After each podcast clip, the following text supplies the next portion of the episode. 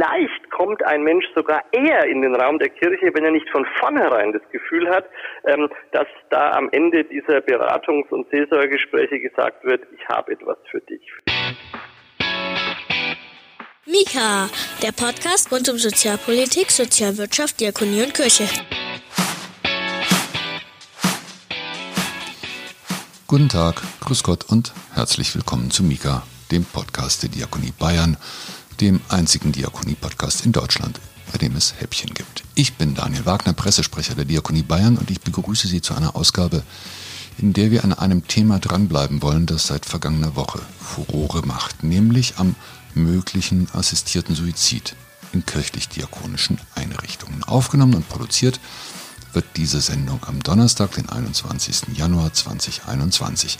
Und warum wir erneut über das Thema sprechen und was die Hintergründe dazu sind, dazu empfehle ich Ihnen mehr noch als sonst die letzte Ausgabe von Mika, in der haben wir ausführlich mit Ulrich Lilie, dem Präsidenten der Diakonie Deutschland, über das Thema gesprochen und damit mit einem Befürworter eines möglichen assistierten Suizids in diakonischen Einrichtungen. Wir stehen jedoch, und das kann man, glaube ich, nicht oft genug sagen, ganz am Anfang einer Debatte und da ist es nur redlich, wenn man auch mal die Gegenseite hört.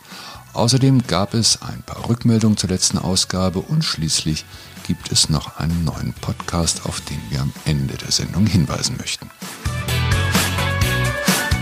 Es gab viele und schnelle Reaktionen auf den FAZ-Artikel. Einige davon aus Bayern und eine wiederum war im Vergleich zu vielen anderen doch recht ausführlich. Sie erschien digital auf zeitzeichen.net und mit dem Autor dieser Gegenposition wollen wir in dieser Ausgabe von Mika sprechen.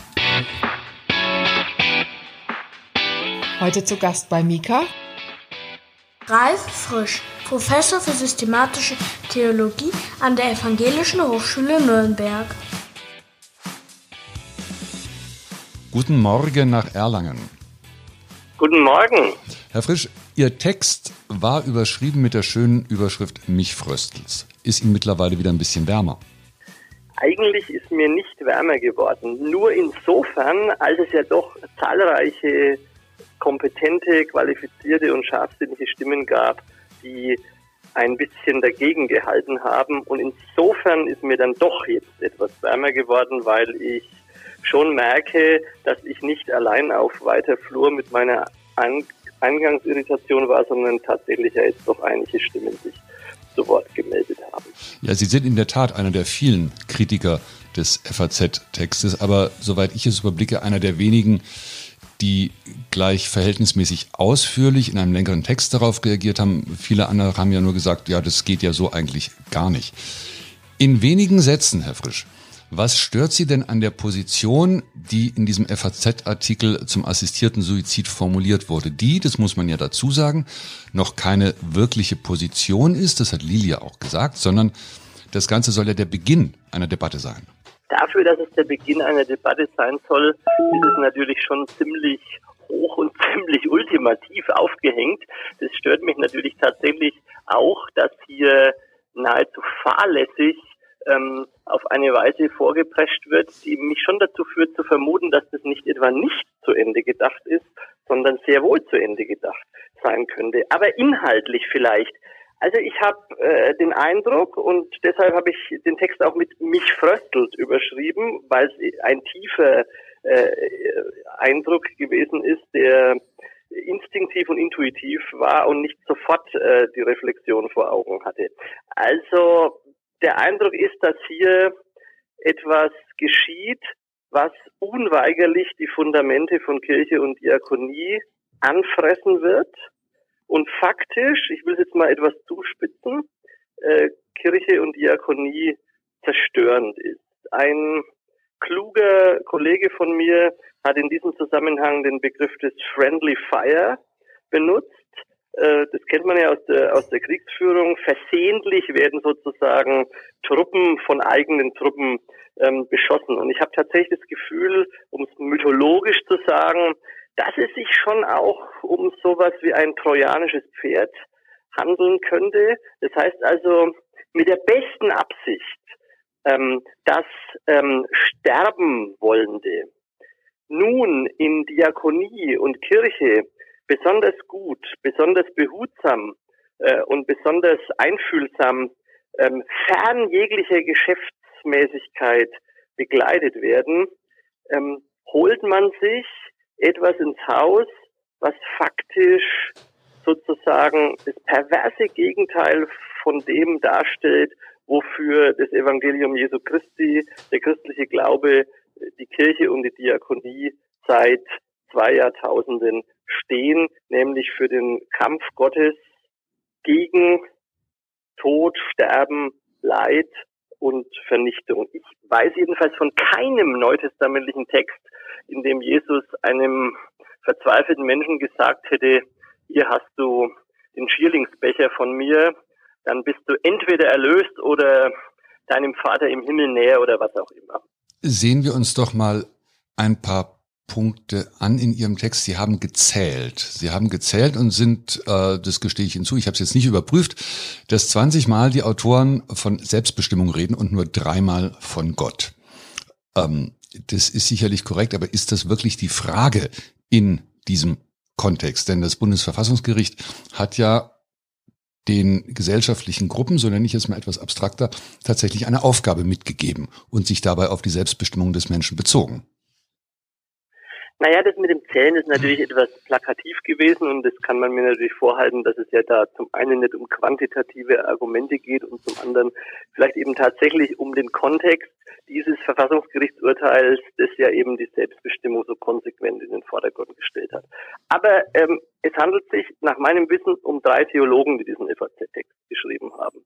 Und ähm, wenn Theologie und Diakonie einer exzessiven und radikalen ähm, äh, Zuspitzung der Selbstbestimmungsthematik, wie es das Verfassungsgericht Gericht betrieben hat und wie es ja auch gängig ist in weiten Bereichen äh, äh der, Theologie, der, der, Philosophie und auch unseres modernen Zeitgeistes. Also wenn Selbstbestimmung derart exzessiv sozusagen eingesetzt wird und übernommen wird, dann muss es, glaube ich, schon erlaubt sein, aus christlicher Perspektive dagegen zu halten, dass die, die eigentlich letzte Wirklichkeit für den christlichen Glauben, nämlich Gott, um es mal etwas pathetischer noch zu formulieren, äh, der Heiland, dessen Ankunft wir an Weihnachten ja gefeiert haben, wenn das sozusagen nur am Rande eine Rolle spielt, dann kann man vorsichtig fragen, ob das nicht zumindest eine manifeste Akzentverschiebung ist.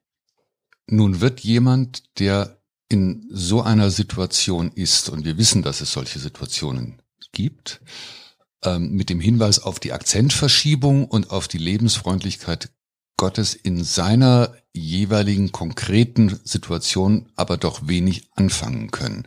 Glauben Sie, dass ihm das hilft? Also ich will es mal so sagen. Ich bin ein zutiefst liberaler Mensch und ich habe in diesem Text kein Wort sagen wollen äh, gegen Menschen, die in ihrer Not, in ihrer körperlichen und seelischen Verzweiflung und Zerrüttung keinen anderen Weg mehr wissen, als sich das ähm, Leben nehmen zu wollen. Das ist letztlich, weil es manchmal keinen anderen Weg gibt, ähm, seelsorgerlich theologisch, kirchlich, diakonisch, glaube ich, zu respektieren. Aber wenn ein Mensch äh, den Raum von Kirche und Diakonie betritt mit seinem Sterbewunsch, was ja die Autoren sich wünschen, dass sozusagen, ich überspitze mal etwas, die Kirche und die Diakonie gewissermaßen vielleicht doch dem Staat noch äh, das äh, Monopol des assistierten Suizids abbringen können, dann wird dieser Mensch wenn nicht erwarten dürfen, so doch ähm, äh, das Recht haben, ähm, gesagt zu bekommen, dass dieses Sterben wollen und seine eigene Selbstbestimmung und seine tiefe Verzweiflung und vielleicht auch die Wahrnehmung, dass sein eigenes Leben nichts mehr wert sein könnte oder würdelos sein könnte, dann wird diesem Mensch etwas entgegengesetzt werden dürfen, nämlich die Wahrnehmung, dass genau diese Wahrnehmung nicht das letzte Wort hat und dass Kirche und Diakonie alles tun werden, diesen Menschen auf eine gute, einfühlsame Weise ähm, in seinem Sterben wollen zu begleiten, aber genau diesen letzten Schritt nicht gehen können und nicht gehen dürfen. Also ich ereifere mich da geradezu, weil ich der, der sicheren Überzeugung bin, dass an dieser Stelle äh, tatsächlich äh, etwas, eine Grenze überschritten ist, die wir uns zum einen nicht anmaßen können, wenn wir unseren christlichen Glauben ernst nehmen, und zum anderen, dass da etwas geschieht, was, glaube ich, das Vertrauen und das Bild in die Kirche zerrüttet. Es mag Menschen geben, die sagen, toll, die Kirche nimmt endlich mal die Menschen in ihrem Leid und ihrer Selbstbestimmung ernst und begleitet sie tatsächlich auch ein Stück weit aktiv in ihr äh, Sterben ähm, hinein. Aber ich finde, genau das ist ähm, das Tabu, mit dieser, mit dem, dass dieser Text nicht nur sozusagen umspielt, sondern tatsächlich bricht. Und wenn wir das tun, dann hat es, ich habe es vorhin schon gesagt und wiederhole es an der Stelle nochmal, dann hat es tatsächlich was Selbstzerstörerisches. Und das hat nichts damit zu tun, dass wir Menschen in ihrem Sterben äh, wollen als Kirche und Diakonie allein lassen. Vielleicht kommt ein Mensch sogar eher in den Raum der Kirche, wenn er nicht von vornherein das Gefühl hat, ähm, dass da am Ende dieser Beratungs- und Seelsorgegespräche gesagt wird, ich habe etwas für dich. Vielleicht gibt es ja tatsächlich viele Menschen, ähm, die äh, zwar sterben wollen und sich auch freuen, in Anführungszeichen würden, wenn äh, es eine Möglichkeit gäbe, ihnen einen äh, fürchterlicheren äh, Suizid zu ersparen, ähm, wenn äh, jemand etwas dagegen hält. Es gibt ja äh, in meinem äh, erweiterten Bekanntenkreis einen Menschen, der jetzt schon fünfmal seinen Termin äh, in der Schweiz verschoben hat, aber der immer weiß, wenn ich wollte, könnte ich dahin fahren. Und äh, das mag man jetzt sozusagen zur Verteidigung sagen. Es gäbe die Möglichkeit, und man könnte die Hoffnung haben, dass diese Möglichkeit nicht genützt würde. Aber ich glaube, wenn diese Ausnahme sozusagen zur Regel wird und das Verfassungsgerichtsurteil so umgesetzt wird, ähm, dass dann sich etwas einschleicht, was sozusagen eine größere äh, Normativität des Sterbenmüssens gewissermaßen mit sich bringt. Also ich denke, was wir grundsätzlich einmal festhalten wollen, es geht bei der ganzen Debatte nicht darum, das Handeln Einzelner zu bewerten oder zu ver- oder beurteilen, sondern es geht tatsächlich um die Debatte, welche institutionelle Rolle Kirche und Diakonie hier spielen können oder spielen sollen oder eben nicht spielen dürfen. Was wäre denn, Herr Frisch, was wäre denn die Alternative? Wie sähe das aus? Die Diakonie fordert Sterbewillige, die in ihren Einrichtungen leben, etwa in der stationären Altenhilfe, auf, für die letzten Tage dann doch nochmal bitte nach nebenan zu ziehen. Ist das denkbar? Kann das die Antwort sein? Also ich bin ja ein großer Fan äh, genau der Nichtregelung dieser Situationen durch irgendeinen äh, Gesetzgeber oder durch irgendeine Organisation, die das sozusagen operationalisiert und dafür Verfahren entwickelt und möglicherweise auch dafür wirbt. Ich glaube ja, dass das Wort Grauzone oder Zwischenraum oder seelsorgerlich, auch ärztliche Schweigepflicht und ähm, Verschwiegenheit in diesem Zusammenhang sehr wichtig ist und einen großen Raum haben sollte. Darum habe ich ja in meinem Text auch gesagt, ähm, dass man ja auch hätte sagen können, äh, seitens der Verfasserin und der Verfasser, dass dieses Verfassungsgerichtsurteil zwar jetzt im Raum ist äh, und vermutlich äh, unweigerlich auch umgesetzt wird durch den Gesetzgeber, aber dass es theologischer und kirchlicherseits keine Not nach stärkerer Regulierung oder nach stärkerer Explizitmachung ähm, äh, der, der, der Situation gibt. Und von daher denke ich tatsächlich, dass ich Ihre Frage jetzt, ohne ausweichen zu wollen, ganz bewusst nicht beantworte. Ich glaube tatsächlich, dass das die Aufgabe einer verantwortungsvollen, einfühlsamen, lebensklugen, im christlichen Glauben begründeten Begleitung von Sterbewillenden im Raum der Diakonie sein muss. Die Möglichkeit sozusagen des, also man hätte das ja jetzt natürlich auch persiflieren können, das habe ich natürlich bewusst nicht gemacht, weil es dafür ein so ernstes Thema ist. Die Möglichkeit, das sozusagen werbend irgendwie auszugestalten und dann, dann, dann Situationen sozusagen schon zu antizipieren, in denen dann genau das passiert, dass am Ende dann halt äh, der freundliche Diakon oder die freundliche Diakonin äh, den Schierlingsbecher reicht, das finde ich so absurd äh, und bizarr, äh, dass ich es mir gar nicht vorstellen will. Von daher würde ich dafür plädieren, dass die Alternative darin besteht, dass das in einer palliativen persönlichen Sterbebegleitung einen Weg gibt, der genau an einer Stelle endet, nämlich an der Stelle, ähm, wo Diakonie und Kirche diesen professionellen ähm, diesen professionellen äh, Suizid, wie es die Verfasser ja nennen, assistierend begleiten sollen. Sie skizzieren jetzt hier ein bisschen das Gruselbild äh, des Werbeflyers einer diakonischen Einrichtung nach dem Motto, mit uns geht's hier auch raus. Ich glaube nicht, muss ich ganz ehrlich sagen, ich glaube nicht, dass das äh, die Verfasser gemeint haben. Aber nochmal zu Ihrer Position, Herr Frisch. Mit dem, was Sie sagen, lassen Sie aber beide Seiten am Ende des Tages alleine. Sie lassen die Sterbewilligen alleine und sie lassen auch die Mitarbeitenden in den Einrichtungen, ob das jetzt ein Krankenhaus ist oder eine Altenhilfeeinrichtung, sie lassen sie in der Grauzone stecken und zwingen sie förmlich selbst eine Entscheidung zu treffen und die auch mit sich selbst auszumachen, ohne auch nur irgendeine Rückendeckung zu haben. Sei es ein Gesetz, sei es eine Positionsbestimmung, sei es eine Handreichung. Sie müssen, wenn ich Sie richtig verstehe, das am Ende des Tages alleine entscheiden und alleine aushalten. Das müssen Sie natürlich so oder so, aber das müssen Sie dann auch in diesem von Ihnen genannten, äh, in dieser Grauzone. Ist, ist, ist kann, das, kann das die Antwort sein? Nee, aber das Gegenteil ist doch der Fall. Also ich habe ja jetzt eben votiert für einfühlsame, persönliche, seelsorgerlich, diakonisch, christliche Begleit Begleitung in Einzelfällen. Ähm, eben, weil es ja eben nur Einzelfälle gibt in, in diesem Zusammenhang.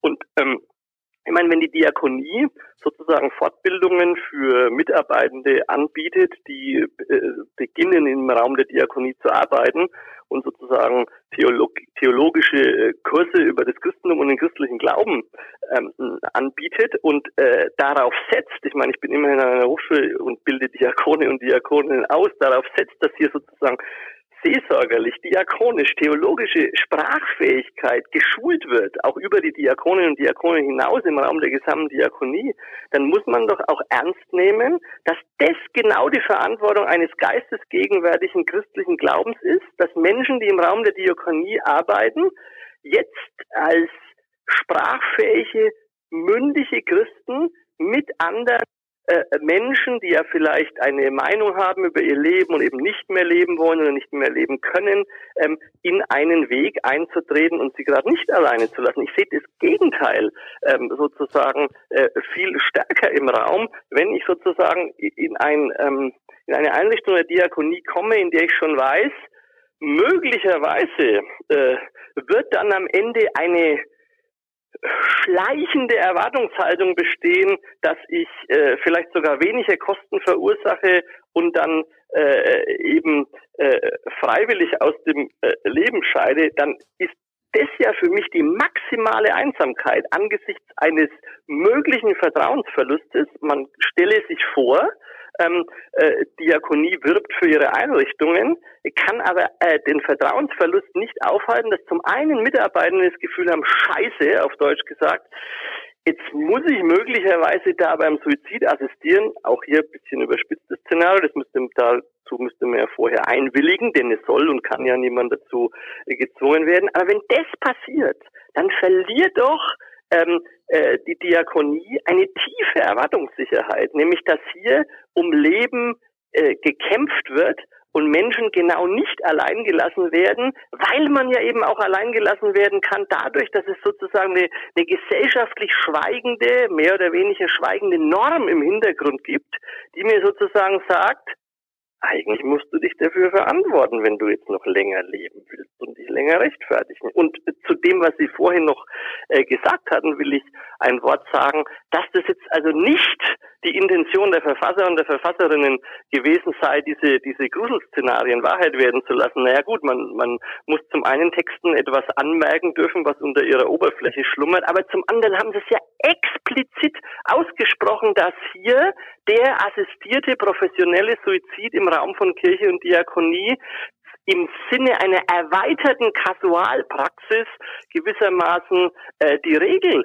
werden soll. Und wenn ich mir vorstelle, dass ähm, der assistierte Suizid gewissermaßen zu einer kirchlichen Kasualie werden soll, in einer Zeit, in der die Kirche ohnehin um die Frage ringt, was macht uns attraktiv für Menschen äh, an bestimmten Lebenssituationen und Punkten des Lebens, dann muss ich schon sagen, gruselt mir schon. Dann gibt es vielleicht auch Suizidpaten oder sowas. Ich weiß natürlich, dass das weder Lilien noch Rainer Anselm noch Isolde in irgendeiner Weise äh, so wollen. Aber in dem Moment, wo diese Tür geöffnet wird, bin ich mir sicher, ähm, dass irgendwann ein Scheunentor offen steht, in dem wir äh, äh, etwas lostreten, was eben genau diese zauberlehrlingshaften äh, Züge trägt, dass wir den Geist, den wir gerufen haben, nicht loswerden. Also mit anderen Worten, das ist die, der, der befürchtete Dammbruch, den Sie hier skizzieren. Aber Herr Frisch, wir müssen mal eins sagen, wir haben nicht nur Theologen unter den Hörenden von Mika, wir haben auch nicht Theologen. In zwei Sätzen, ganz einfach erklärt, was ist eine Kasualie? Eine Kasualie ist ähm, eine äh, kirchliche äh, Handlung an einer Lebensschwelle, einmal säkular gesagt, also eine Taufe, ähm, eine Bestattung, ähm, oder eine Trauung ähm, und in diese, also wo sozusagen die Kirche an hervorgehobenen Punkten äh, des Lebens ähm, den Menschen in Berührung bringt mit ähm, Gottes Verheißung und Begleitung dieses Lebens. Man könnte es auch einfach Übergangsritual nennen, wenn ich Sie richtig verstehe. Naja, und das ist jetzt spannend, ähm, weil in dem Moment, wo sie das jetzt Übergangsritual nennen, ich habe es ja auch versucht, säkular, also weltlich äh, zu beschreiben, in dem Moment, wo sie das Übergangsritual nennen, ist natürlich äh, sozusagen die Tür weit offen für äh, nahezu beliebige äh, Erfindung von solchen Übergangsritualen. Und jetzt ist die spannende Frage, jetzt, Sie haben ja jetzt äh, das Wort Übergang äh, von sich aus benutzt, äh, wohin wird denn da gegangen? Ähm, bei bestimmten Kasualien, wo ja ganz klar die Begleitung und der Segen Gottes äh, akzentuiert werden, ähm, ist es ja ist es ja sichtbar, dass Gott diesen Weg begleitet. Jetzt können wir ja sagen, naja, im Sterben ähm, wird Gott sozusagen diesen Sterbenden nicht allein lassen und mit ihm diesen Weg äh, weitergehen. Aber ich bezweifle halt, und wahrscheinlich ist das tatsächlich der eigentliche grundsätzlich theologische Punkt, äh, meines Einwandes. Ich bezweifle halt, dass ähm, es ein Übergang ist für viele Menschen unserer weltlichen Gesellschaft und möglicherweise auch für die Autoren, der irgendwo anders hinführen könnte als ins Nichts und in den Tod. Also jetzt können Sie sagen, naja, der Frisch spinnt doch, weil das hat ja kein Mensch geschrieben. Aber prinzipiell muss ich schon ganz klar darauf hinweisen. Also das, das ist auch der Grund gewesen, warum ich tatsächlich das Wort Gott gezählt habe in diesem Artikel, weil ich das Gefühl habe, äh, dass die Idee, dass sozusagen die Selbstwahrnehmung eines zu Ende gehenden, eines gequälten Lebens oder auch die Wahrnehmung, die diese Gesellschaft oder meine Verwandten und Bekannte und Freunde auf dieses Leben haben, eben nicht das letzte Wort hat, sondern dass dieses Leben um, umschlossen ist von einer äh, Instanz, ähm, äh, die die eigentliche Letztinstanz ist, die ich eben nicht selber bin, dass das eben eigentlich nicht zur Sprache kommt. Das irritiert mich. Und ich glaube, da mögen Sie und andere mich für ewig gestrig halten. Ich glaube aber genau, dass das das ist, wofür Kirche eintritt. Also wenn wir sozusagen diese große Gegenerzählung gegen die äh, Selbstbilder, Selbstauffassungen und Wirklichkeitsdeutungen einer weltlichen ähm, Gottes äh, vergessenen Welt, wenn wir die nicht mehr erzählen, sondern wenn wir uns sozusagen Urteile und Auffassungen über den Wert von Selbstbestimmung angesichts eines ohnehin letztlich tödlich endenden Lebens. Also wenn wir uns diese Urteile einfach zu eigen machen, ohne etwas behutsam, deutlich, aber auch orientierend dagegen zu sitzen, dann braucht es eigentlich keine Kirche und keine Diakonie. Sie haben jetzt das Selbstbestimmungsrecht nochmal erwähnt. Das Urteil vom Bundesverfassungsgericht fasst dieses Recht ja sehr weit und es umfasst eben nach Ansicht des Gerichtes auch das Recht, sich bei der Selbsttötung Hilfe zu suchen, Hilfe von Dritten. Die Autoren Anselm, Karle Lilie, Sie haben sie erwähnt, reagieren darauf und nehmen möglicherweise, ich sage ausdrücklich möglicherweise, eine Situation vorweg, in der sich Suizidwillige das Recht erstreiten, juristisch erstreiten, auch in diakonischen Einrichtungen so sterben zu dürfen. Ist das denkbar oder verstehen Sie, dass hier versucht wird, eine Position zu entwickeln, um einen derartigen Rechtsstreit zu verhindern? Das mag schon sein, aber ich glaube trotzdem, äh, dass es tatsächlich die, die Wurzeln und das Selbstverständnis der Kirche anfrisst. Und es, ich bin jetzt kein Jurist und will mich da auch nicht in irgendwelche Untiefen begeben, die ich letztlich dann äh, nicht beurteilen kann, an denen ich dann äh, äh, kritisiert werden kann. Aber ich glaube in jedem Fall, man muss darum kämpfen und dafür ähm, streiten, dass es ähm, nicht erzwungen werden kann, dass in Kirche und Diakonie ähm, das ähm, genauso umgesetzt wird wie woanders. Extemporiere jetzt ein bisschen, wenn das Verfassungsgerichtsurteil sagt sozusagen, es kann niemand dazu äh, gezwungen werden, individuell, hm, dann äh, äh, äh, beruhigt mich das. Aber ich will auch noch ein Wort, Sie haben es ja jetzt gerade auch nochmal zitiert, mit der konsequenten, weit gefassten Selbstbestimmung sagen. Also es ist für mich natürlich kategorisch und grundsätzlich unvorstellbar, dass ähm, ein 19-jähriger äh,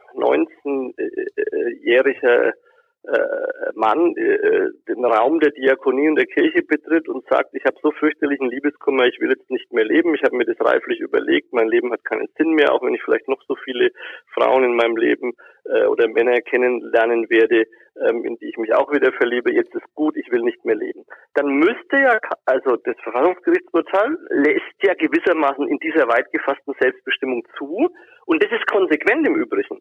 Weil wenn man anfängt mit Selbstbestimmung, dann muss man auch sagen, sie gilt sozusagen äh, bedingungslos und in jeder Situation. Also wenn Sie eine Theologie und eine, eine, eine Wirklichkeitsdeutung haben, die grundsätzlich auf Selbstbestimmung als Letztinstanz gegründet ist, dann müssen Sie diesem selbst auch zubilligen, äh, dass es in jeder beliebigen Situation ähm, an diesem Punkt jetzt seinem Leben ein Ende setzen will. Dass es sozusagen auch zum Selbstbestimmungsrecht gehört, sich beim Suizid assistieren zu lassen, das ist, glaube ich, eine, eine interessante äh, und bizarre Karlsruher Erfindung, aber sei es drum. Aber ich kann mir keine Diakonie der Welt und keine Kirche der Welt vorstellen, keinen Pfarrer, keine Pfarrerin der Welt, die irgendwelchen äh, ähm, heranwachsenden äh, Menschen sagen würden, nö, passt schon, wenn du jetzt mal ausloten willst, äh, wie das ist mit Tod und Sterben, dann, dann nimm dir halt das Leben. Ich meine, das ist zu absurd, um wahr zu sein. Aber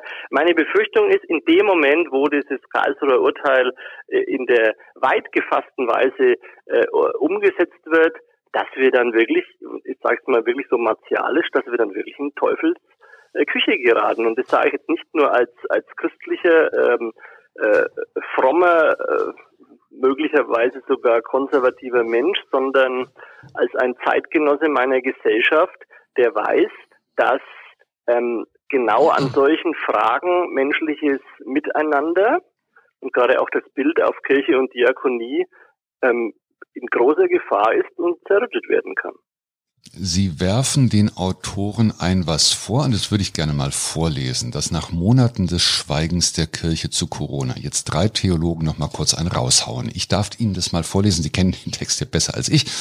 Zitat, jetzt setzen drei Protagonisten dieser Kirche gleich, gleichsam noch einen drauf und eröffnen, gewollt oder ungewollt, bewusst oder unbewusst, vorsätzlich oder arglos, in einer Zeit tiefer gesellschaftlicher und persönlicher Orientierungslosigkeit, transzendentale Obdachlosigkeit und Immanenzverzweiflung vieler Menschen, die mürbe, gepeinigt, krank und in ihrer wirtschaftlichen und sozialen Existenz gefährdet sind und weder ein noch auswissen, den theologisch abgesegneten Ausweg der assistierten Selbsttötung im Raum der Suizidagentur Kirche. Hauen Sie da nicht ein bisschen arg aufs Katheder?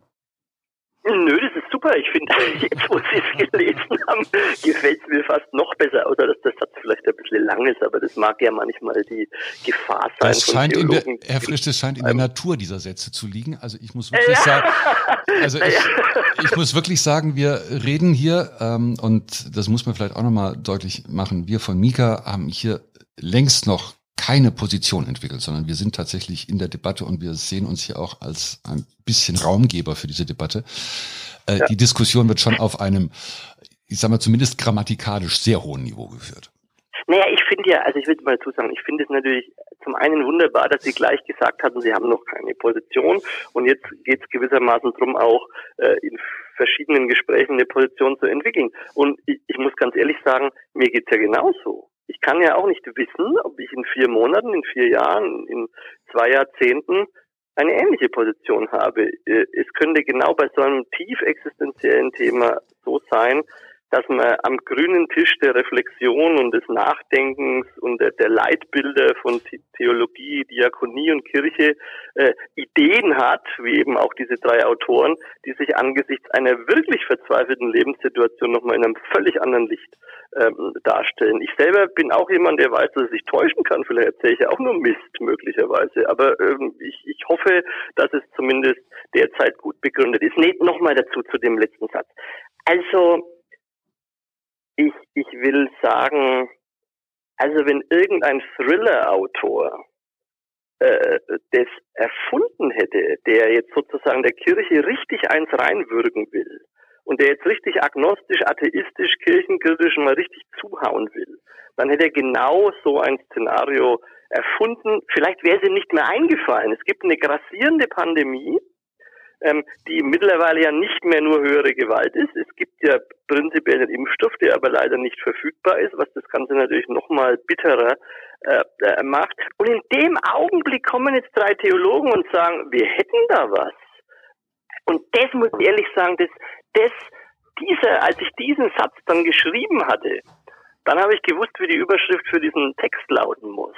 Dass mich nämlich tatsächlich fröstelt. Es ist ja tatsächlich beklagt worden, ähm, dass äh, die Protagonisten unserer Kirche äh, in den letzten Monaten letztlich immer nur das, was äh, Frau Merkel, Herr Söder und Herr Steinmeier äh, sagen, nochmal in etwas höherem Ton wiederholt haben. Gebt Acht aufeinander, passt gut auf euch auf, nehmt Rücksicht und so fort.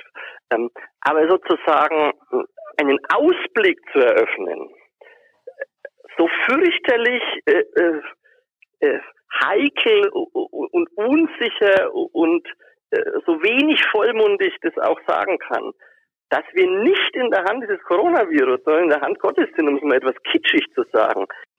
Das, das, das vermisse ich, das habe ich vermisst. Ich glaube, es ist eine tiefe Sprachlosigkeit im Blick auf die letzten Dinge über den Tod hinaus gibt.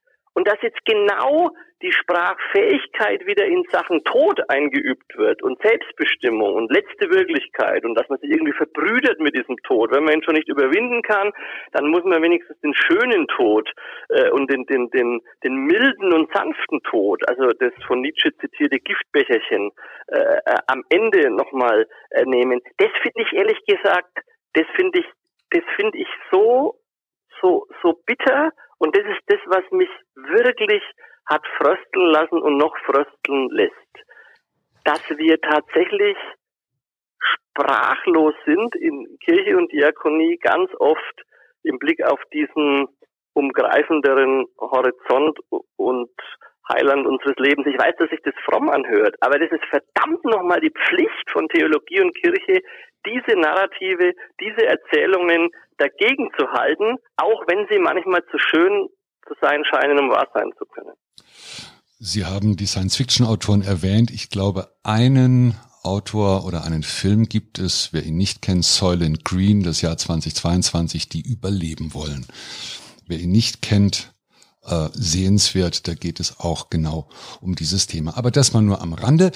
Ähm, wir haben vom Bundesverfassungsgericht letztlich, also nicht wir, aber der Gesetzgeber hat äh, die Aufgabe bekommen, das Ganze neu zu regeln. Was wünschen Sie sich?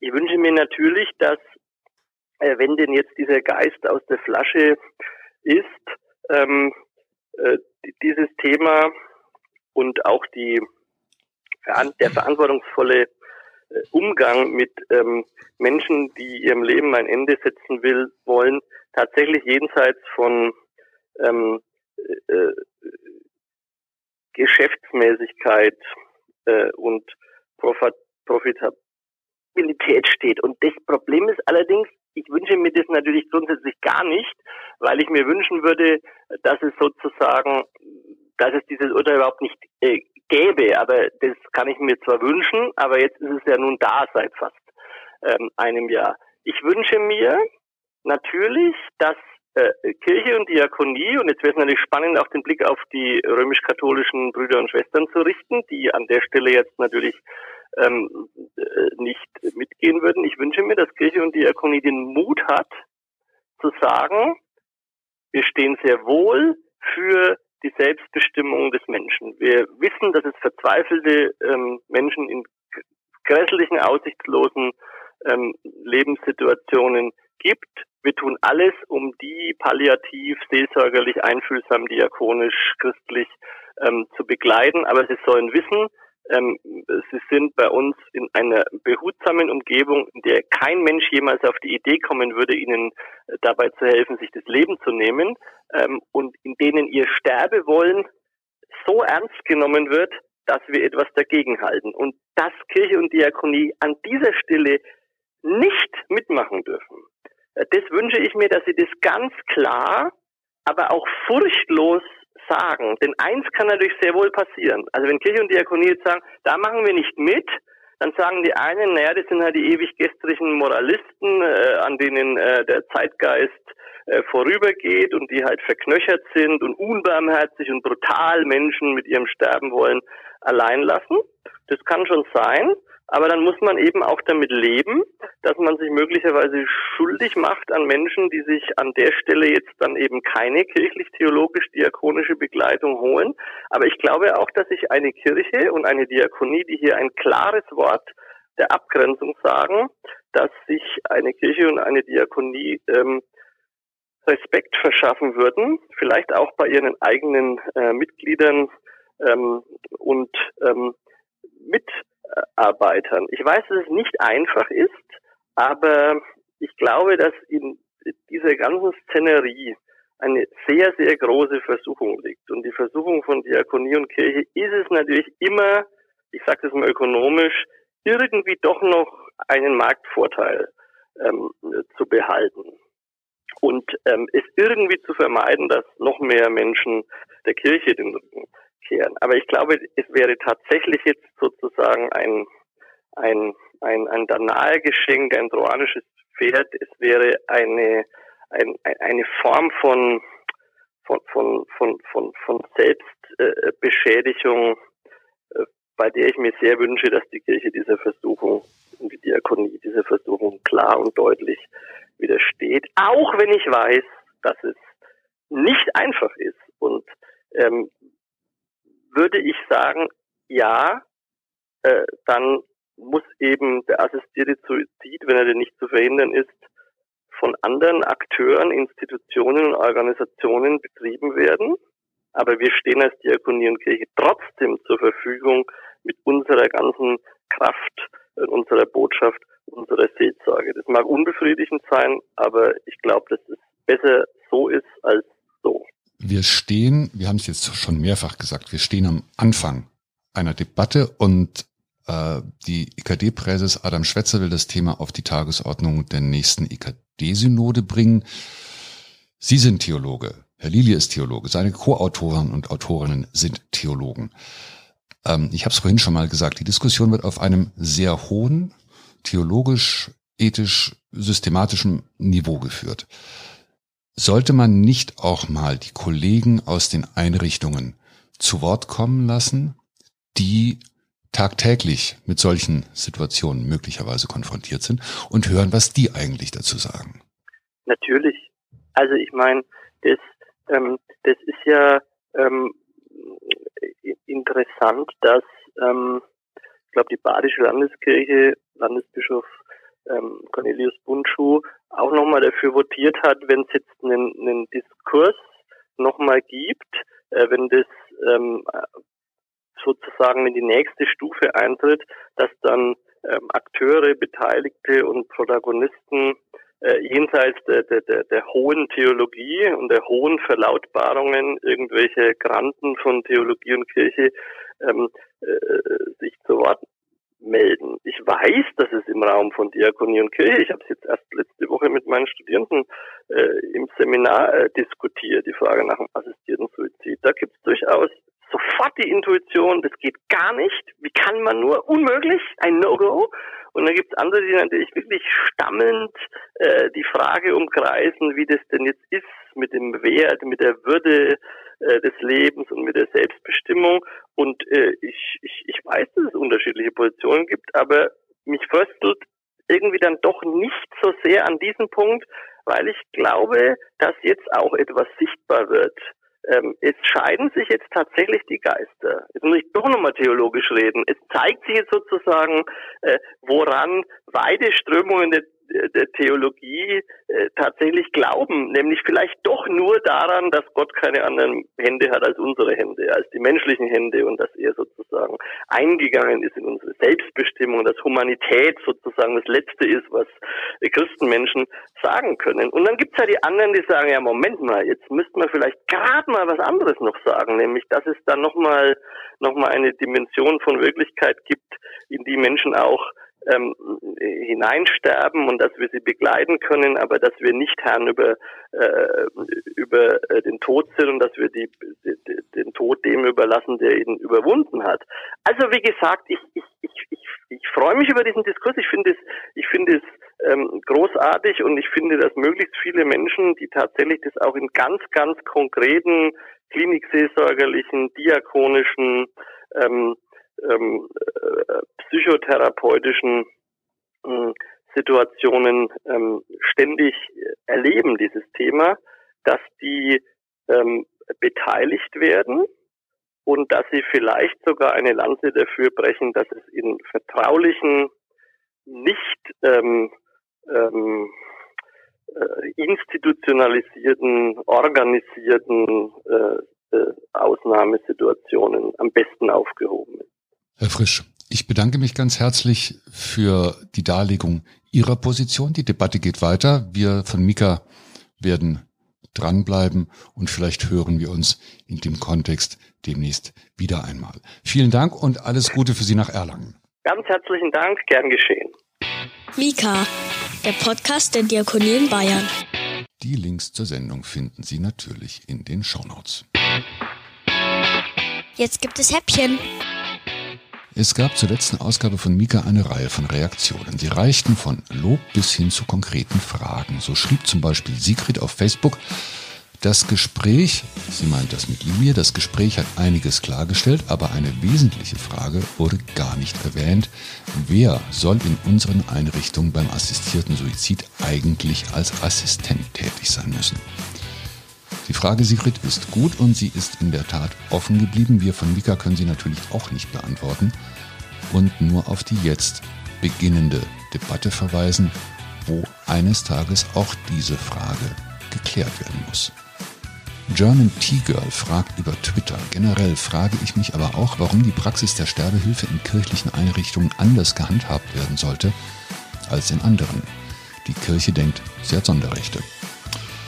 Genau darum, liebes German T-Girl, geht es um die Frage der Sonderrechte, von denen die Autoren des FAZ-Artikels zukünftig eben nicht mehr ausgehen und über die möglichen rechtlichen Folgen haben wir in dieser Ausgabe von Mika ja gesprochen. Vielleicht hat es ein bisschen was geklärt. Und dann hat uns noch Uwe geschrieben. Er schreibt, toller Podcast, Chapeau, vielen Dank dafür.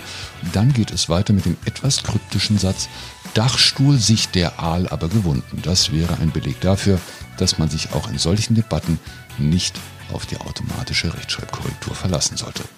Wenn Sie jetzt, vielleicht auch angeregt durch das Gespräch mit Professor Frisch, etwas zum Thema beitragen möchten, dann schreiben Sie uns podcast.diakonie-bayern.de oder aber auf einer der Social-Media-Plattformen. Sie finden uns auf Twitter, YouTube, Instagram und Facebook. Und damit niemand sagt, wir würden die Brüder und Schwestern der Caritas vergessen, denn immerhin geht es uns auch um die Sozialpolitik als Ganzes und da gehören die natürlich auch dazu. Auch die Caritas hat nun einen Podcast. Sie funkt unter dem programmatischen Titel Deutschland solidarisch ab Februar einmal im Monat. Die erste Folge, die sogenannte Nullnummer mit Caritas-Präsident Nea, ist seit wenigen Tagen online. Wir verlinken in den Shownotes und empfehlen ein Reinhören, nachdem Sie Mika gehört haben. Das war es für heute von uns. Beteiligt an der Sendung war wie immer Ariel Döhler. Ich bin Daniel Wagner, Pressesprecher der Diakonie Bayern. Ich freue mich über Likes, Shares, Abos und Kommentare. Danke für das Interesse. Bis zum nächsten Mal. Bleiben Sie gesund, bleiben Sie stark. Mika ist eine Produktion des Diakonischen Werkes Bayern. Mehr über Mika und die Diakonie in Bayern finden Sie im Internet unter www.diakonie-bayern.de slash podcast.